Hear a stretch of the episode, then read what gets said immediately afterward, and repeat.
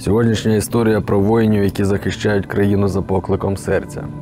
Історія про саможертовність, братерство, військовий професіоналізм. Росіяни їх бояться, називають американськими інструкторами. Відмовляються вірити, що це українці. Важливо, щоб ми про них знали і пишалися. З нагоди тисли руку і казали дякую. Це проєкт Тони Белович, третій випуск. Добровольці, герої без відзнак.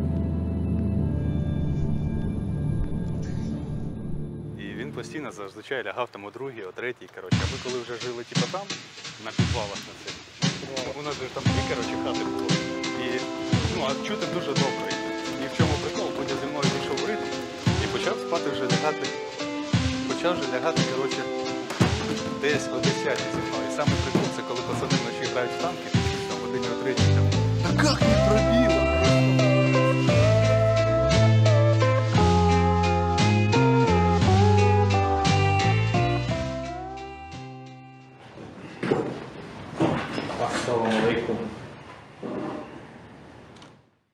Ми добровольці. Називаючи речі своїми іменами. Я пірат. Да, я, я просто колишній військовий.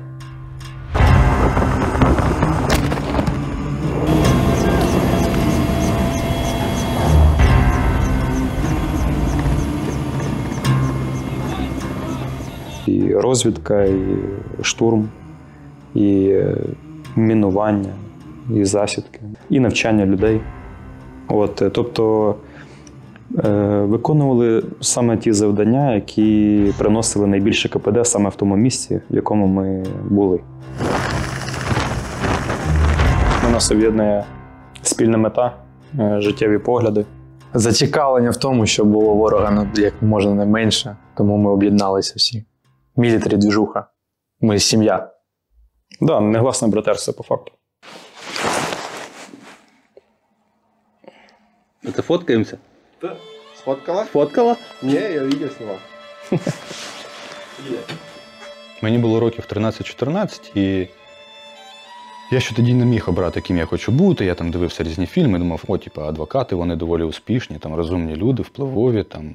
І побачив декілька документальних передач про спецназ, про військових. Я почав дивитись фільми, слухати музику. І Це якраз був той час, коли я дуже сильно зацікавився темою е, Ічкерії, е, почав слухати Моцураєва. І якось це на мене так вплинуло все, що я зрозумів, що я хочу бути військовим. Коли побачив, що є певна небезпека в країні, то там уже було по дефолту прийнято рішення всередині мене. Ми стаємо на певний шлях не тому, що ми так хочемо, а тому, що ми так, мабуть, народжені. Все взагалі йде якби з дитинства. Е, Я весь час був дотичний до військової справи. І на моєму шляху зустрічались саме ті люди, з якими я знаходив спільну мову і з якими я розділяв свої певні погляди. Чому люди хочуть бути космонавтами? Тому що хочуть побачити космос? Я не думаю. Чому я теж не знаю. Тому що у кожного є певне своє покликання і ціль в житті. Е, Я не такий, як Саня, я не такий, як Ден. Я не військовий взагалі, в принципі. Я ніколи не мріяв бути військовим, мені це не подобалось. Я ніколи не горів цим всім. Я, як е, козак з люлькою, просто взяв люльку, затягнувся, взяв свою шаблю, взяв е, своє спорядження, надягнув шаровари та пішов пиздити московитів і все. До мого життєвого шляху моя родина відноситься з розумінням і підтримкою. Ну, Вони казали, якщо ти вважаєш, що ти тут себе реалізуєш, якщо тобі там буде комфортно, зручно, ми тобі допоможемо. І вони мені допомагали десь порадою, десь ділом. І от навіть по сьогоднішній день, навіть при тому, що я покинув роботу і став на захист нашої країни, що, звісно, має за собою якісь ризики.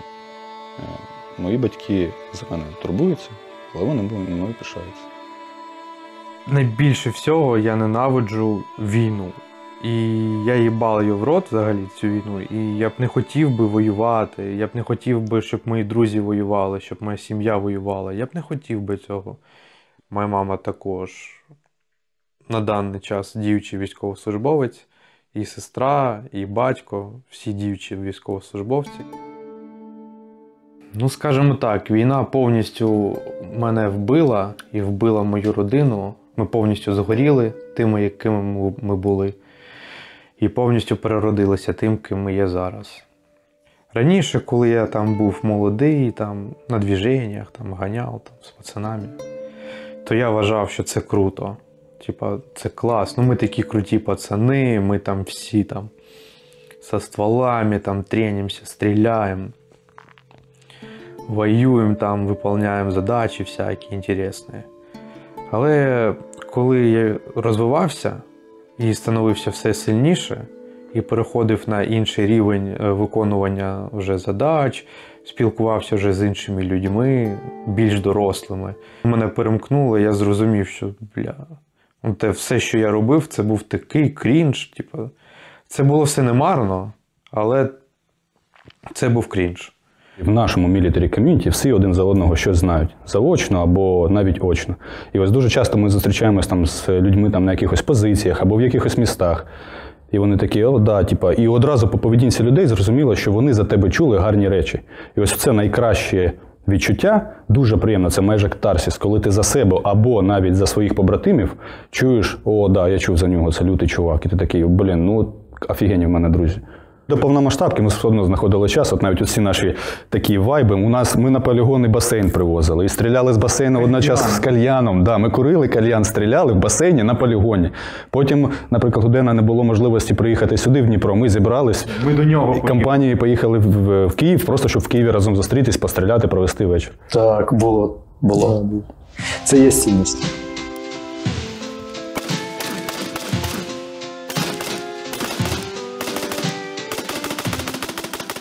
Ну, зброя це для нас як. Ну, як аксесуар для людини, якийсь, ну, з яким, як годинник, ось, як годинник на руці. Через наш світогляд, через наш бекграунд і через те, в чому ми сьогодні приймаємо участь, це все якось так природнім чином відбувається, що у нас у всіх є і власна індивідуальна зброя, і службова якась зброя. І от, опять же, наша двіжуха мілітарна, ми постійно там, у нас навіть відпочинок, як ми вже казали, пов'язаний зі зброєю. І ось оцей рівень мастерінга, ти сам до нього підходиш, і ти вже інколи знаходишся на тому рівні, що ти сам за собою помічаєш косяки, і тобі приємно спостерігати твій прогрес. Я б сказав, що зброя це вже частина нашої культури, це немов наша якби, ідентичність. Да? е, Молодь, да, от, люди зі зброєю. І оце ми єдині з цим. І це невід'ємна частина нас. Ну, Ти за нею сумуєш, коли її немає. Ось я був Я в Києві на операції, і там була реабілітація, я такий думав, бля, як же я сумую, я зараз як приїду додому, як обійму. Так і було. Я приїхав додому, перше, що зробив, це е, відчинив кейс і такий, ох, моя рідненька, срушечка. Ну, її срушка зовут. Супер ужбайка убійця. сама зброя і підхід, якби філософський до зброї, це є, немов якби ти був самурай, а це твій меч. І то, як ти маніпулюєш, відносишся, працюєш зі зброєю, так і характеризує тебе. Відповідно, якщо самурай каже про себе, що він самурай і фаховий е, воїн з мечем, да? а при цьому, коли на діях він показує критичні помилки і те, що він в повній мірі не розуміє основних принципів роботи з мечем, також відповідно з карабіном або зі зброєю, і характеризує його як самурай або як. Я навіть слова цього не знаю. Або як просто профан.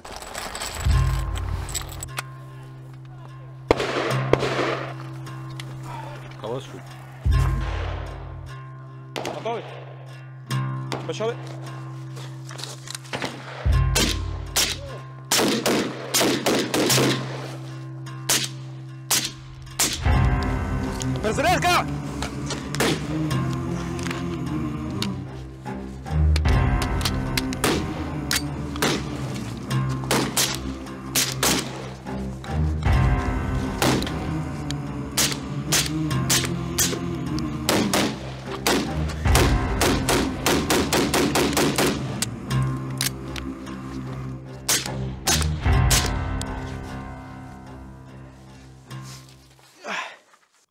Час я працював в Maritime Security, але завжди мені хотілося потрапити на землю, там то Ірак, Афганістан, тому що це, ну, на той час, відповідаючи чесно, це, по-перше, більше романтики, і по-друге, більше грошей.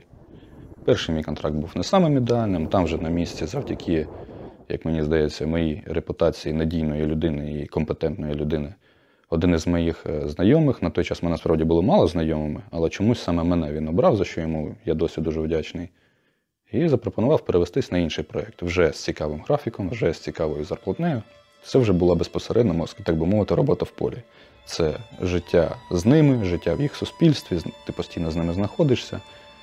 Мені було частково легше, тому що я за походженням наполовину вірмен, і все моє дитинство, всі мої свята, вони проходили в цьому колі людей. Тобто я розумів традиції східних людей. І ось оці точки зіткнення вони дуже полегшили мій вход в їх культуру. Я, знаходячись там, намагався бути там як вдома. Не в тому плані, що я тут і все належить мені, а в тому плані, що я тут і я заслуговую тут бути. Тобто, якщо я знаходжуся з вами за одним столом, я знаю, про що ви кажете, я знаю, як ви це робите, і якщо я чогось не знаю, я не буду соромитись цьому навчитись.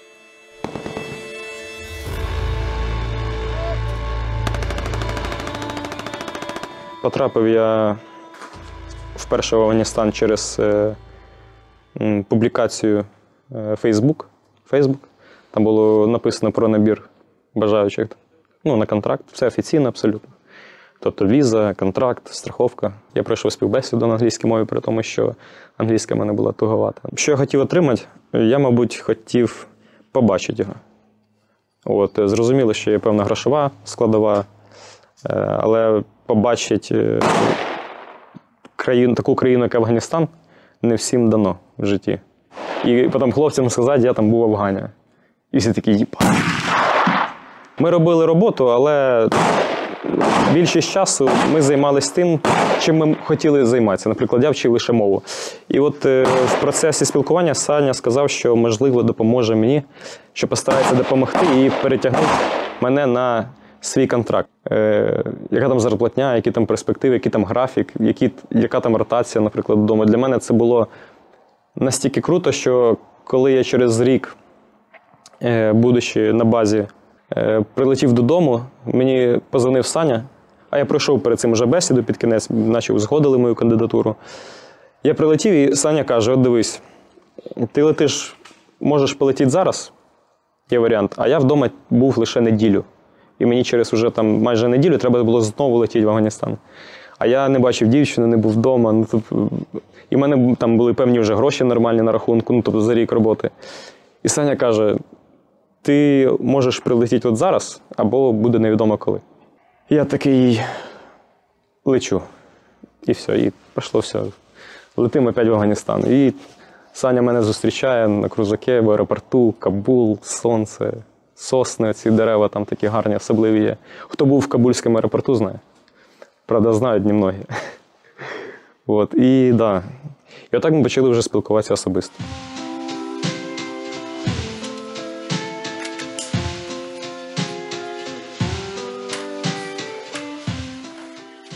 Короче, така у нас хуйня, блядь.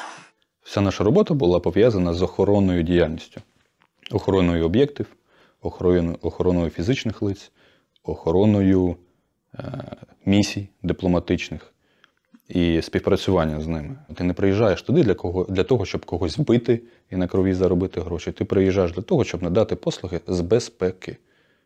У нас було три позиції керівників: це головний проджект менеджер і два його зами. От я був одним із замів, який там ротірував цього головного. Ось от такий кар'єрний шлях в мене був. До приходу талібів в Афганістан. До того, як вони взяли владу в свої руки, вони там і були, але от е, у 2021 році вони взяли владу в свої руки.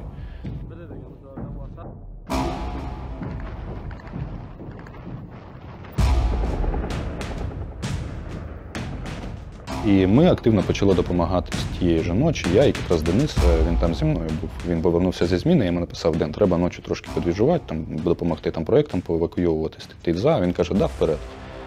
І от е, після цього дві-три ночі ми, дві ночі, ми евакуйовували різні проєкти, різні посольства. Є крузак 200, але задній дворник не працює. Ось, блядь, якась хуйня з ним відбувається. Коротше, щось він не працює. Поруч з нами була тюрма. Другий день на цій тюрмі був бунт. Охоронці перейшли на сторону талібів. Дехто з них не був цим погоджений, у них там відбувся внутрішній конфлікт. Ми це бачили, ми це спостерігали, але ми в це не стрігали, тому що відверто це не наша війна. Ще через день ми побачили на камерах, як на периметр нашої бази підійшли таліби. Наша охорона склала зброю, і ми почали з ними розмовляти.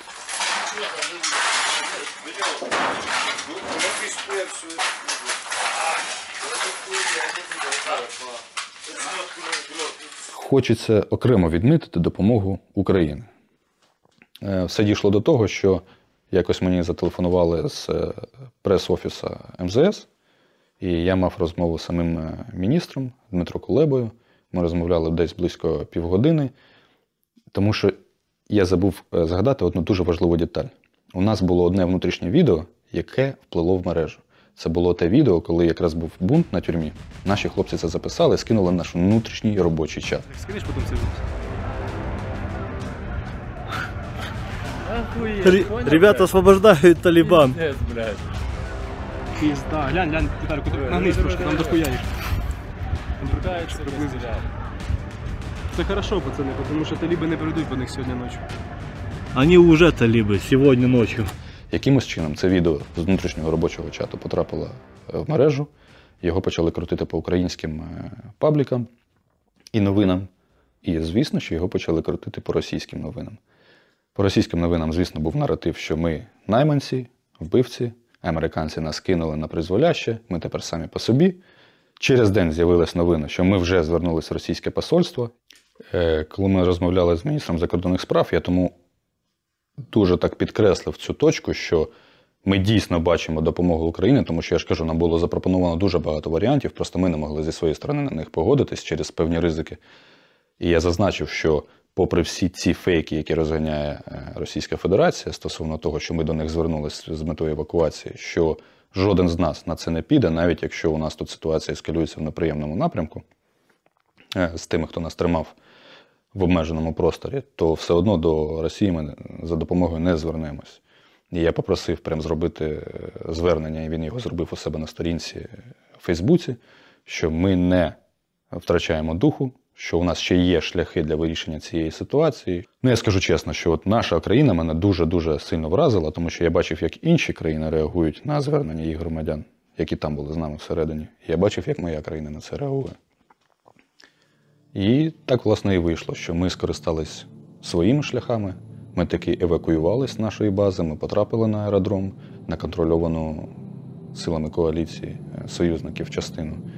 І що дуже круто, що якраз в той час е, в аеропорту був наш Іл-76 з нашими спецпризначенцями, і вони по факту чекали на нас.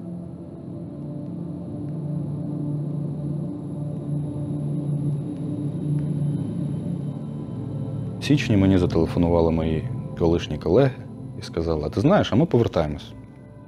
Є у нас зелене світло, ти як? Я кажу, да, я, я за. І ось е, 1 лютого я вже був в Афганістані знову на іншому проєкті. Але навіть коли я погоджувався на роботу, я попереджував своїх, е, свою компанію, що, ймовірно, мені доведеться розторгнути контракт е, передчасно. Тоді якраз е, під кінець лютого були вже всі ці звернення е, квазі-республік до Росії з метою визнання їх, захисту їх. І тоді я вже сказав, е, що повідомив своїй компанії, що я замовляю квитки на понеділок. В понеділок я планував повертатись додому, тому що я думав, що ось-ось розпочнеться війна, повномасштабна війна. Я трохи помилився, вона розпочалась раніше. Це було ярко. Цей день, цей ранок. Так. Ну, кожен, кожен, хто подивиться зараз, кожен згадає свій ранок, свої емоції, які він пережив. Да, е, то, як він внутрішньо сприймав це все. Да, от зараз мурашки навіть. І є дві категорії людей. От, е, і в кожного є певний інстинкт: бий або біжи. Да? І от я більш ніж впевнений, що нашої двіжухи, і от серед пацанів там був там навіть думки задньої не було, просто біжи. То- Тому що я теж особисто переживав всередині те, що ну, ми все. Ну, до кінця вже до талого. От. І мені 27 числа сказав один мій товариш, він його вже немає. Каже: Деня, ти що, вмирати зібрався? Ніхто ну, вмирати не збирається. Мені так стало, сразу легше трошки, так переключився, що ні, будемо працювати довго. Я по життю взагалі песиміст жорсткий. Ну, я це називаю. я це називаю ре- реаліст. Але всі кажуть, що я песиміст. І я, ну, взагалі, ну, як це все почалося, ми вже з Санєю були разом.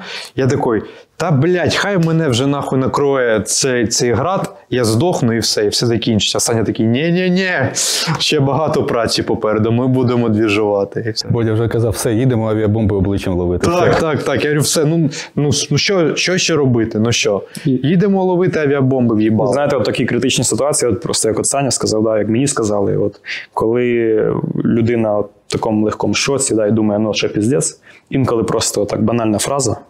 От якщо тобі скаже товариш, що все буде нормально, вона просто дає надію. Воно врубає тобі в голові, ну, в тебе щось там вимикається, воно в тобі ну, в голові щось тумблер якийсь хуяк, і ти такий, ну, в принципі, так, треба щось робити, треба двіжувати. Сильно.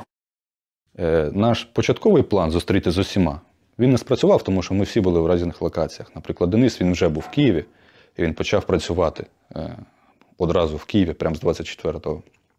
Ми втратили кілька днів, тому що я ж кажу, поки я там на 25-те потрапив в Україну, поки ми з Богданом зустрілись, е, дехто з наших друзів вони були з Харкова, вони і є з Харкова.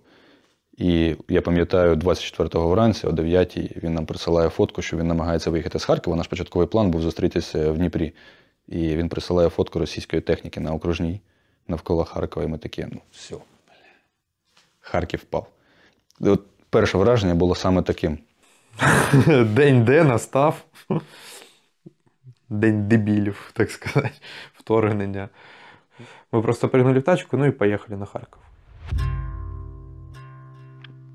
Ловіть авіабомби в'їбало, як я казав Сані.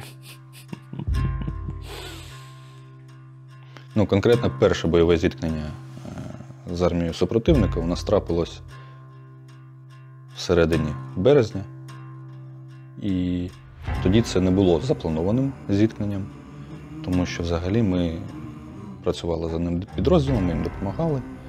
І це була наша перша операція. Ми взагалі тоді мали просто спостерігати.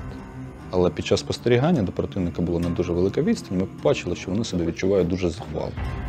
Е, Кількістю в 14-15 людей, вони просто там на відстані в півтора кілометра ходили в повний зріст, не переховувались, не носили за- захисту там, броню, не носили каски, шоломи.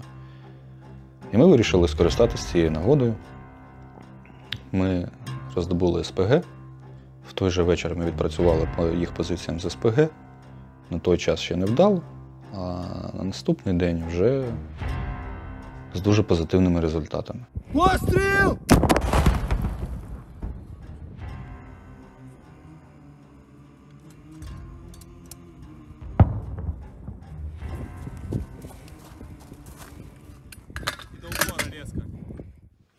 І згадуючи ті дні, насправді взагалі це все відчувалося як гра. Чому? Тому що у мене до цього не було подібного досвіду. Все те, що там було в Афгані, я і казав це тоді, що це навіть не порівнюється з тим, що пацани роблять на Донбасі. А тут перше зіткнення, в якому я особисто прийняв участь, плюс з важким озброєнням, тому що разом з нами почали працювати ще інші позиції, і з різних калібрів насипати, по нам у відповідь полетіло.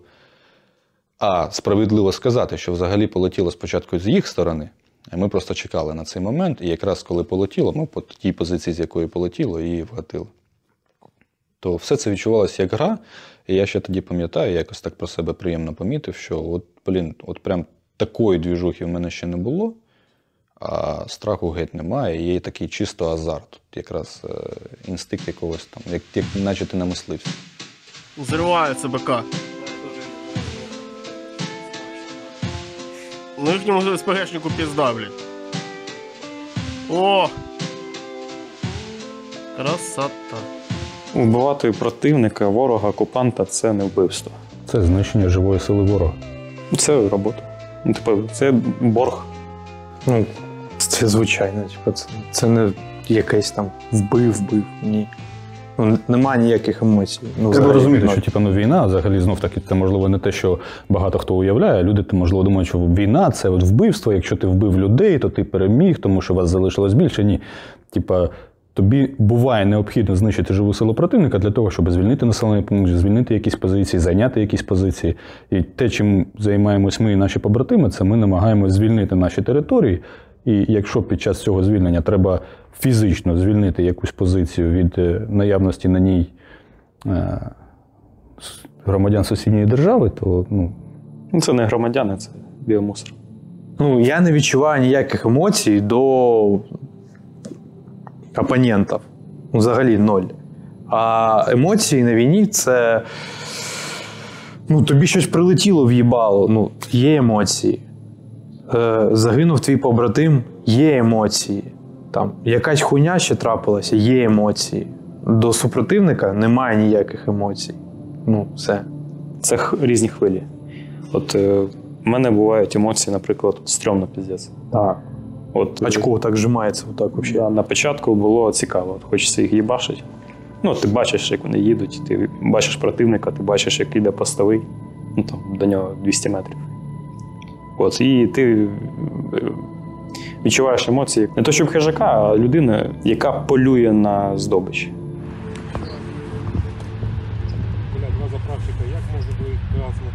особисто у мене ставлення до росіян, допоки гинуть наші люди, у мене ставлення як до ворогів. Абсолютно, точно. От у мене вони вбили батька на війні, він загинув як солдат. І які в мене мають бути емоції? І навіть після закінчення війни, які мають бути емоції? Війна ж закінчиться, ніхто ж не поверне нам наших друзів і наших батьків. Тому це все буде дуже довга історія. І всі причетні до цього всього будуть нести відповідальність. Взагалі таким дуже сильним відчуттям і спогадом залишиться звільнення Харківської області. Тому що ми почали наш е, двіж і взагалі повномасштабку зустріли в Харківській області.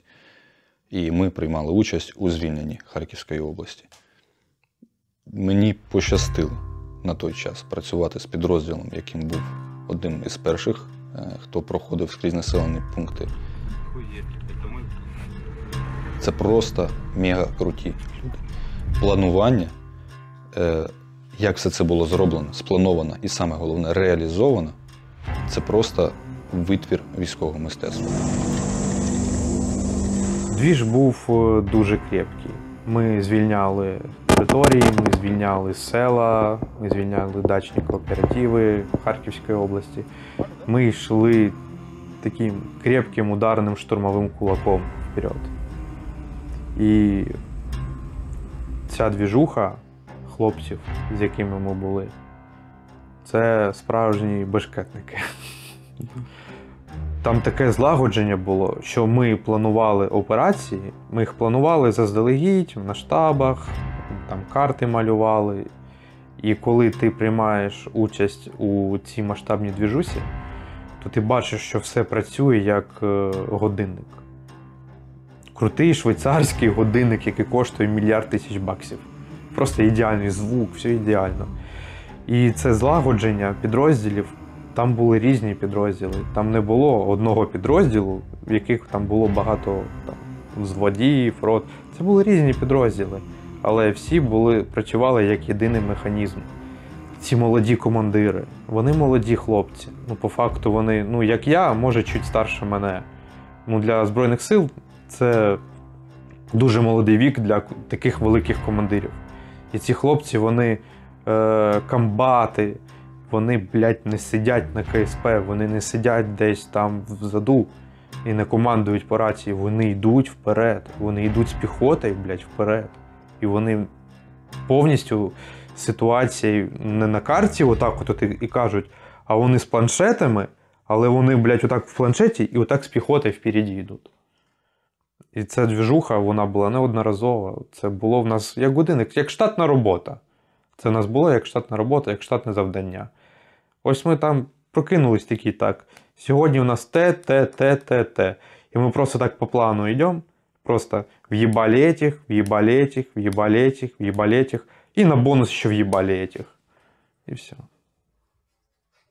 Те, як все це спрацювало, це просто заслуга тих і виконавців, і тих, хто це планував. Тому що була конкретна ситуація, коли ми вже були десь на півшляху до Куп'янська, і просто раптом нав- навколо нас розпочала стрільба, а виявилось, що це артилерія супротивника виїжджала на вогнові позиції. Тобто сам факт, що те місце, в якому ми вже просувались, і це був наш передній край, лінія бойового зіткнення, для них це ще досі в їх уявленні була вогнева позиція, яка зазвичай знаходиться в тилу своїх е, позицій. От просто це показує, це дуже така гарна ілюстрація того, наскільки вони були загублені, і в них було втрачене керування. Ні про яке перегрупування в таких умовах не може йти і мова.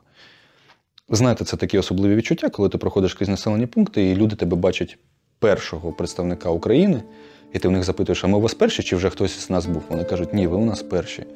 І люди тебе обіймають, у тебе є щось з собою, ти обов'язково з ними цим ділишся. І от ви знаєте, є таке певне відчуття завжди. Тобто тобі можуть казати що завгодно. Але ну, в цілому, якщо ти людина більш-менш досвідчена і освічена, ти бачиш, коли тобі береш чи ні. І бачити щирість е, в очах людей, хто тебе зустрічає, хто тебе обіймає плаче, це просто катарсис. І друге подібне відчуття в мене було 10 вересня, коли ввечері ми, конкретна моя група, ми виїжджали із е, Куп'янська в напрямку Харкова. І ми їхали, я пам'ятаю зараз, ми їхали вперше по цій е, ростовській трасі. Був захід, якраз ми прямуємо на захід, тобто сонце в очі світить. Е, в машині музика не грала, але відчуття і настрій, взагалі сама атмосфера, вона створювала такий настрій, що відчуття перемоги. Це відчуття, яке я не забуду ніколи. Я їду, і я сам собі кажу, старий, війна ще не закінчилась. Ще піздець, який доведеться пройти, ще дуже довго ми будемо йти до перемоги. Але от саме в той вечір я відчував ось це відчуття перемоги. І ну, це просто катарсис. І я пам'ятаю, ми їхали і десь на півшляху там стояла підерська беха підбита. І хтось із наших пацанів е, їй до ствола задраного вгору примотав е, флаг. І ми якраз проїжджали цю позицію, і я бачу сонце, яке сідає. Це беха і наш український прапор. І якраз я їду переповнений відчуттям гордості, що я українець, що наша армія може ось так просто розумом, не грубою силою, а розумом, підкріпленим е, силою, робити такі успіхи. І я дивлюсь на цю беху, і я дивлюсь на цю беху. Ось у мене вона досі в заставці. І у мене просто відчуття щастя. Я розумію, що війна не закінчилась, але відчуття щастя і гордості. І... Я ж кажу, от всі, хто приймає участь, пацани, всі, хто боронить нашу країну, ви всі красавчики. Просто кожен із вас це герой. Ну, це по факту. Війна вплинула на мій фізичний стан максимально хуйово. У мене дуже паскудне поранення, у мене дуже паскудне життя стало після цього. І воно не стоїть на місці, воно розвивається, розвивається, розвивається. І мені стає все гірше і гірше і гірше. У мене вже 9 операцій на руку, на одне і те саме місце, на плече, ось тут. Тут розріз, тут розріз, тут розріз, на спині розріз. Ну, за, везде вже шрам по шраму, шрам по шраму, все перерізано. Мене там метала, просто я не знаю. Мені вистачить, якщо я його весь туди витащу, нову арку собі зібрати, якусь піздату. Тому що тут титан, там піздатий метал. І воно дуже болить. Воно так болить, що я вже схожу з розуму просто. Принципово відмовляюся від знеболювальних, тому що знеболювальні вони притупляють мозок і роблять тебе овочем якимось. Кайфаріком, знаєш. І я цю біль, якщо вона вже є, я хочу її вже відчувати, щоб вона була. У мене ну, ще операції попереду. Я не знаю, скільки в мене ще операцій. Тому що мені це як, фор... як форсаж фільм. Тобто вийшла перша частина, друга, третя і такі. Це наша остання операція. Потім хуяк, форсаж 5. Це наша остання операція, форсаж 6. Так і в мене те саме з рукою. Це наша остання операція, це наша остання операція. І так вже дійшло до дев'ятої операції. Мені взагалі на цій дев'ятій операції повинні були вже ставити ендопротез в плече. Але тупо це неможливо зробити, тому що в мене пішла стадія атрофірування м'язів. Я не можу підіймати вагу взагалі ніяку правою рукою. Все, що залежить від е, плеча, я не можу робити нічого.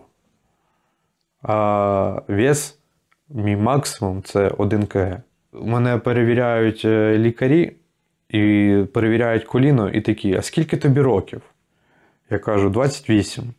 Він такий, блядь, а таке відчуття, що ну, по твоєму коліну, по суглобу, якщо на нього дивитись, що тобі років 80. І зараз треба різати коліно, і там не просто там мініск якийсь різати, а там треба ну, нормально так вже різати і ходити на костелях. А на костелях я не можу ходити, тому що в мене не працює рука. Ось отака хуйня.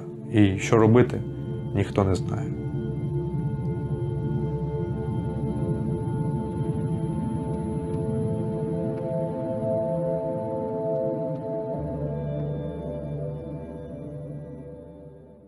Ми знайшли місце просто посеред нічого. Ми знали, що там типу, така доріжка, з однієї сторони вона прикрита посадкою, з іншої там такий маленький ярок, туди сміття викидають. У нас є там фотки, відео з цього сміття. І от просто ми там сидимо, очікуємо, що там ну, певного часу для того, щоб почати роботу. І просто чуємо вихід. І ну, ті, хто воював, вони зрозуміють, про що я, що коли вихід в твою сторону, ти це чуєш, відчуваєш, що от просто виходи, виходи, виходи, а ось цей направлений на тебе. І у нас буквально така погляд один на одного, і просто над нами такий Кажу, що типу, блин, походу не по нам. І Бодя лежить, каже, та подожди. І тут знову біля нас, і ще раз біля нас.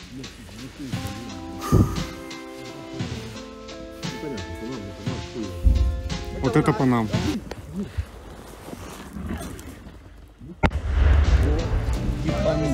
Это надо сниматься, давайте. І от прикол. Типа, я тоді, е, тачка була припаркована подалі, і я за водія був. Я розумію, що немає сенсу одразу всім вибігати, бігти до тачки. Ми, прийма... ми прийняли рішення, що треба покидати цю позицію, тому що нам все одно треба відпрацювати, а час пли- минає, нам немає сенсу тут сидіти чекати. Я розумію, що немає сенсу також типу, всім підставлятись. Я кажу, давайте я вибігаю першим. І там ну, десь 15 секунд ви біжите за мною. За цей час я пригну в тачку, заведу і почну розвертати. Я вибігаю, нас там тоді було троє. І хлопець, з яким ми були, коли я вже вибігав, кричить: Саня, Саня, вернись, тут у діда коліна випало. Ну я ж подумав, що у діда на дорогих край присіженах випав на колінник. І я думаю, блядь, ну що, не можна на колінник в руки взяти і з ним побігти, чи що? Я розв... Але ж я б згадую, що це Богдан. У Богдана плече ледь працює, у Богдана коліно, блядь, постійно випадає. І я розвертаюсь. Я підбігаю. На той час, коли я підбіг, я вже побачив обличчя Богдана, який вилазить і каже: Та все нормально. Я кажу, Бодя, що таке? Ми тебе не бросимо, давай, збирай раму. А що виявилось? В той час, коли я встав, вибіжав, Богдан якось там сів на коліно, у нього, воно у нього в якихось там певних площинних навантаженнях просто вимикається, випадає, блокується. І в нього якраз в цей момент трапилась така ситуація. Він розуміє, що якось його там своїми звичними е, маніпуляціями вправляти неможливо зараз. І він звертається до нашого третього товариша і каже: Давай, єбаш. Тот каже, з усієї сили. Він каже, да. І от просто хлопець починає йому з усієї сили, там два чи три удари. Я, ну, я ж не був там, це я від хлопців знаю. Е, вправляє йому коліна. Бодя такий, о, все спрацювало, встає, вискакує. І в цей же момент я його зустрів. І я ж думаю, що ну, раз Бодя вставив це коліно, то зараз буде якось обережно. Там, я думаю, ну там потихеньку, трусцою. Бодя як чхурнув. Я вже його наздогнав, обігнав, пригнув тачку, уїхали, вже їдемо, там вже в безпечній зоні. Він ще й показував, що він відос встиг зняти. От, типа, не тоді, коли ми лежали там і можна собі це дозволити. А ми біжимо, там ще досі стріляють, я там в тачку стрибаю, а Бодя біжить і знімає.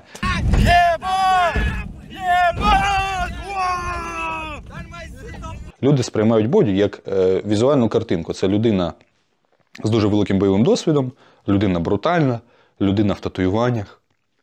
І люди таким його і сприймають, тому що це шаблони. Тому я вам люди от прям наполягаю, звертаюсь. Не робіть висновки про книги, про телевізор, е, про фільми. І особливо не робіть висновки про людей до вашого власного досвіду спілкування з ними і там, можливо, якихось там вчинків. Ну, але треба розуміти, що знов таки цей шаблон Богдана, як е, людини такої агресивної, можливо, там брутальної, в чомусь жорстокої, він е, багато в чому походить від супротивників. Тому що багато хто з них, називаємо речі своїми іменами, вони його знають. За його вчинки, за його операції. Тому що Богдан це людина максимально бойова, з максимально бойовим досвідом, з максимально результативним досвідом.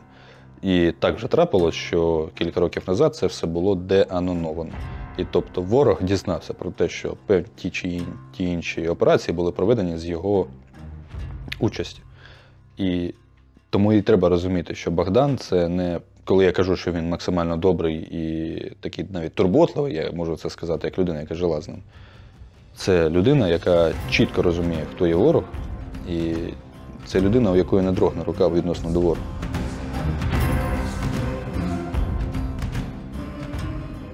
Я помер. І вже враз, мабуть, десятий помер. І помер я вже і за цю повномасштабну війну скільки разів. І помер я за Донбас скільки разів. Ну, ось на днях Соловйов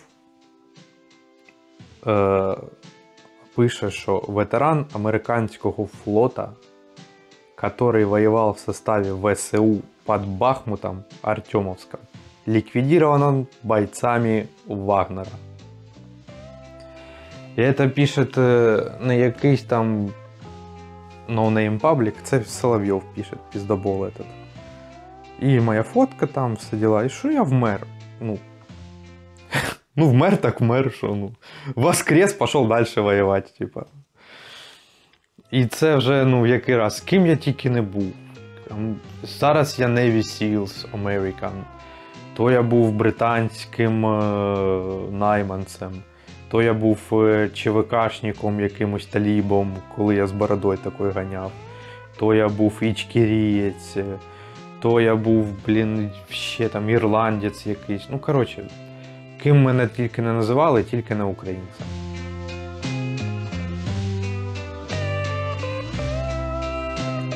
Прапор?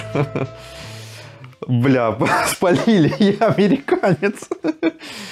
Прапор мені подарував е, товариш з Америки, з яким ми в групі працювали. Ще, мабуть, в 2015-му. або- Ну, коротше, це була зима. Це була зима 14-15. Я не пам'ятаю, який саме місяць це був, але це була зима. Ну, перехід 14 на 15 рік. Ми працювали в одній групі з е, іноземцями, і один з них мені подарував цей прапор. Ну і в, в знак поваги у мене висить цей прапор. Мені завжди все пишуть, а чому в тебе американський прапор? А чому ти що, Україну не любиш чи що? Бля, в мене прапор України прямо ну, в мене над головою на кроваті висів в цей, цей час. Зараз цей прапор у мене висить на броні ось тут. Типа, і ну, не вірте в картинки, яку ви бачите. Ви ж бачите тільки те, що я вам показую. А насамперед, ну, прапор України у мене в серці, він у мене прямо біля моєї голови, коли я сплю. Типа, і все. Доброволець це дуже тяжкий шлях. Він важкий. Це шлях е, самопожертви, твоєї особистої самопожертви. Все, що в тебе є в житті, ти кидаєш і йдеш виконувати те, що тобі потрібно робити. Знаючи всі ризики, знаючи, що ти можеш втратити своє життя, я кажу не про те, що втратити своє життя в плані того, що ти вмреш просто. Ну, якщо ти вмреш, то похуй, типу, ну, ну вмер, ну там же ну, насрать. А саме своє життя, яке в тебе було.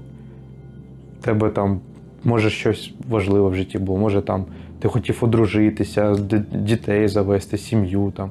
От все ти ставиш на ваги. Якщо спробувати пояснити причину, чому люди зі Сходу, е, назвемо цю країну так, ну по факту з Росії, сприймають нас як якихось західних ЧВКшників або там найманців. З радянських часів у них змінилось у військовому плані і прогресі набагато менше вони прогресували, ніж ми. І тому, коли вони дивляться на нас, і бачать, що людина військова або з мілітарі тусовки може бути успішною, вони бачать, що людина може нормально заробляти, знати кілька мов, мати вищу освіту або навіть декілька. Що, умовно кажучи, навіть на позиціях наші пацани, більшість кого вони бачать, вони виглядають сучасно, сучасним обладнанням. Їм просто легше повірити, що це вони воюють не зі звичайними бійцями, а з якимись найманцями, з якимись ЧВКшниками, ЧВКшниками, що це якесь конкретне угрупування людей, яких дуже мало, і вони дуже особливі, але це не середній зріз е, ну, наших збройних сил. Ми ж не відразу стали ЧВКшниками, найманцями. Ну, я в 2014 році був кузьмічом, як це кажуть. Ну, у мене була штатна снаряга, штатні там. Ну, просто я виглядав як біч, ну, по факту. І я просто пройшов шлях, я розвивався і став тим, ким я є. Типу, американським найманцем ЧВК, який вмер на вісілці. Вже в 10 раз. 14 рік просто своя горка особиста. Ну, типу, чорний бронік, просто взагалі галімий, навіть без моллі. Ну і все. Ну, типу, а мої кінти взагалі були по гражданки. Ну, типу, це тру. І до цього також треба прийти. Просто з раками, ти там дивишся, як пацани одягаються. Ну, і це ми ж кажемо лише за екіпірування. А, якщо кажемо за технології, да, то у нас кожен пацан може літати на дронах. А у них це піздець, якщо на дроні літаєш, ну, типу, ти ого. Ого. А якщо ти стріляєш ще з лівого плеча, типу, спецура взагалі. А в нас це типу нормально. І в нас знову ж повертаємося до того, що різні люди.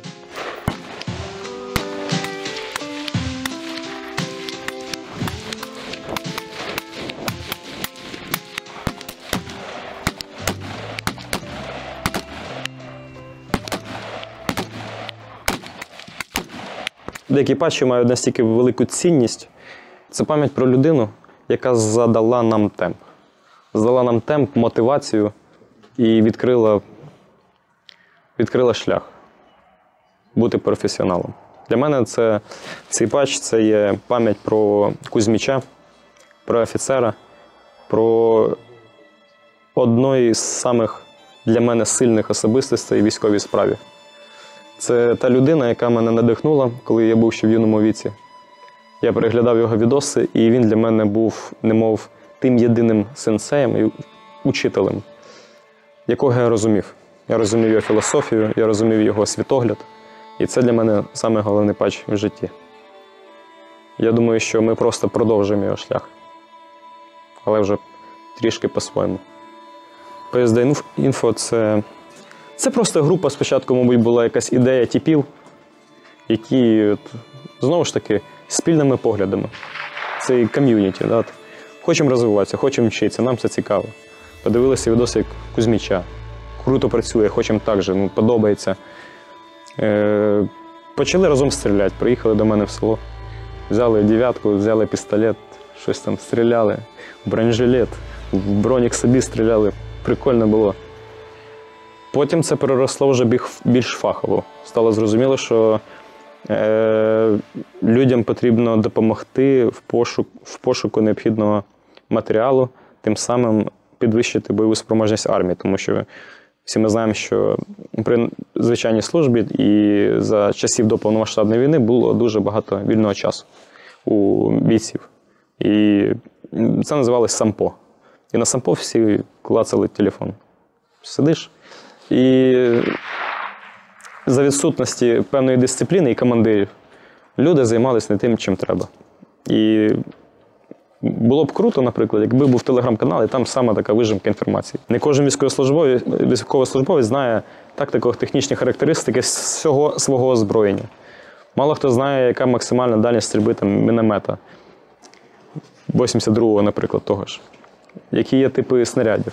І було б круто, як зробити якусь одну інформаційну базу і знімати ті ж наші тренування в відеоформаті, щоб це було цікаво. Люди почали розділяти наші вподобання. І отак ми почали рости. Тобто люди додавались, їм це подобалось, вони е, бачили в цьому всьому те, чого їм не вистачає. Зараз це вже, мені здається, більше як ветеранський певний рух ком'юніті. Сім'я. ПСД це сім'я, ні. Якщо так подумати. Це братерство. Тому що я ще не разу не зустрічав людину, з патчем ПСД, і ми б не знайшли спільну мову Сходу. І я думаю, багато хто мене розуміє в цьому.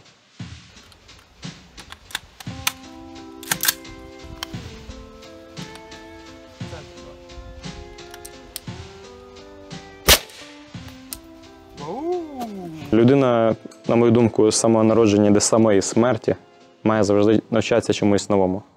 Як мінімум, це через те, що при навчанні е, кількість нейронів вона відповідно росте а при відсутності цього, то ти хочеш не хочеш, починаєш деградувати. По військовій справі там взагалі немає рівню, де ти можеш сказати: от все, я фахівець, я навчився. По-правильному, чим більше ти отримуєш знань, навиків, досвіду, чим більше ти спілкуєшся і комунікуєш з іншими спеціалістами, е, тим більше ти розумієш, що ти знаєш не також і багато, як ти міг би подумати, стоячи і дивлячись на себе в зеркалі там, зі зброєю. Фахівцями стають тільки дисципліновані люди, тому що шалтай-болтай це не фахівець, це і не людина теж. Тобто дисципліна це дуже важлива річ. Тому що без, дисципліни неможливо навчання, без дисципліни неможливо себе змусити е, усвідомлено е, прийняти якесь таке рішення, як, наприклад, піти в армію. Да, ти ж е, усвідомлено себе підписуєш на те, що ти вже не будеш вольний сам собі. Ти заходиш е, в таку авантюру.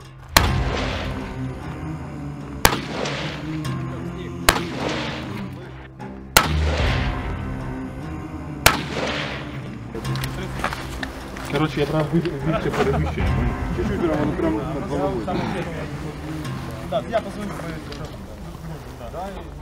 Думаю, навіть е, якщо вже розкривати тему, сама ідея якраз дати е, людям зацікавленість військовослужбовцям, в тому числі, показати, як може бути, як може виглядати взагалі військовослужбовець чи доброволець, чи колишній військовослужбовець, да, який там отримав поранення. І навчатись потрібно, в принципі, все, все життя від народження і до самої смерті. І людям потрібно дати мотивацію. І в тому числі військовослужбовцям. Так. Да, який вектор розвитку в них можливий, що можна, як можна взагалі працювати зі зброєю, е, показати взагалі військове ком'юніті, щоб вони всі відчували себе як один, так, одна така велика сім'я. Я хочу, щоб люди були усвідомлені в тому, що вони роблять, і щоб вони були фаховими. І щоб от в цій сфері військові около військові люди, люди були професіоналами, а не аматорами. Як безпечно зробити розворот, коли, наприклад, от ситуація справа зліва від мене є мої товариші? Е, першим варіантом є це провести зброю через низ, тобто ствол у нас дивиться вниз, і ми робимо розворот з виносом в сторону противника. Другим варіантом є це підняття зброї вверх, тобто положення high ready. Наприклад, я дивлю зараз на 6 годин, мені необхідно зробити розворот на 180 назад. Я переношу зброї в верхнє положення і роблю поштовх сильною ногою, розворот. І з цього положення винос зброї в сторону противника і прицілювання. Е, недоліки і плюси. Перший варіант, коли проводимо зброю через низ, є частково не таким ефективним, як ствол вверх. Об'ясню чому. Тому що ми проводимо зброю все рівно через, е, якби через низ, і вона дивиться в землю. Відповідно, шанс того, що ви виконаєте випадковий постріл прямо біля ноги або в ногу, він є. Відповідно, коли у нас зброя дивиться вверх, і ми робимо розворот, навіть якщо я зроблю в цей момент постріл, бо всякі можливі будуть причини, не, там, не дотримався правила, не клади палець на спусковий гачок, поки не виніс зброю на ціль, от, е, то в цьому випадку постріл буде безпечним. Давай, попробуємо. Давай. Так, давай сразу таки направо.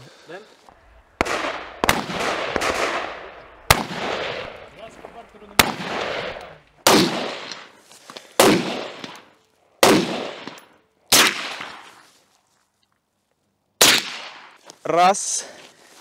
Коле- е, локоть вниз, за коліно.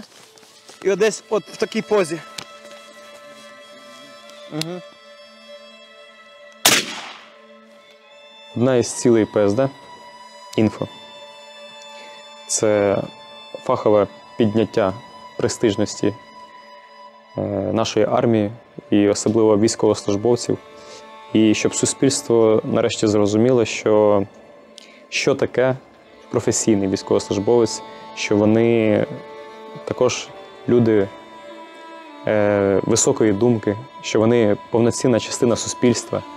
І навіть люди, які приймали активну бойову участь, да, е, сражались за нашу країну, були в жорстких боях, що це люди високого рівня і що вони є невід'ємною частиною цивільних, і що взагалі військовослужбовець це круто. Але ще багато роботи. Ще дуже багато всього. По-перше, нам для того, щоб повністю реалізувати всі свої амбіції і докласти зусиль в розвитку цього мілітарі е, напрямку, треба, щоб закінчилась повномасштабна війна. Тому що, по-перше, зараз це не зовсім на, скажімо так, повістці дня. По-перше, по-друге, ну всі ми теж зайняті зараз е, війною в тому чи іншому обсязі, але так чи інакше це забирає дуже багато часу, сил і, як це не прискорбно, життів. Дуже багато пацанів із двіжух, їх вже нема.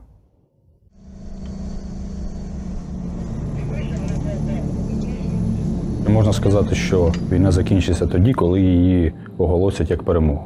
Війна закінчиться тоді, коли там, не дай Бог, когось із нас не стане. Вона закінчиться тоді, коли ти відчуєш, що ти більше не приносиш користь. Але по факту, як це трапиться, ми не знаємо. Може, в певний день просто хтось прокинеться і скаже, все, я, я більше не можу. А може хтось і війна закінчиться, і перемогу оголосять, а хтось скаже, я не відчуваю, що я достатньо помстився, я хочу піти якісь там е, в службу зовнішньої розвідки і продовжувати мститись ворогам. Тому тут треба тільки дочекатись перемоги. Ну, це на мою власну думку. А перемога це яка перемога? Ну, це лише буде відпочинок. Ну, якийсь там трохи буде відпочинок, потім війна знову почнеться. Ну, я такої думки, що поки ми живі, війна буде завжди. Ну, війна не закінчиться. Ну, поки є в нас сусіди такі, два підараса. Ми пішли на шлях оцей військовий на війну 18 років. Все своє життя, от осознано, да? ну, я був військовим. І потім якимось чином змінював, може, свій е, рід діяльності, да? там, працював за кордоном, але це також була робота зі зброєю. Потім повномасштабна війна. І, типу, ми все життя зі зброєю. І навіть якщо вона закінчиться через декілька років, ну все рівно ми будемо частиною цієї війни, як і більшість хлопців. Я згоден з хлопцями, але я оптиміст, і я хочу вірити, що і обставини, обставини складуться таким чином, і буде можливість знайти себе в мирному житті, що не обов'язково буде все життя приймати участь у війні. З днем рождения!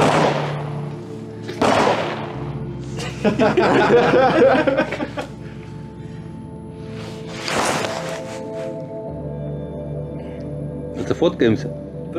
Сфоткала? Фоткала? Не, я видео снимал. Це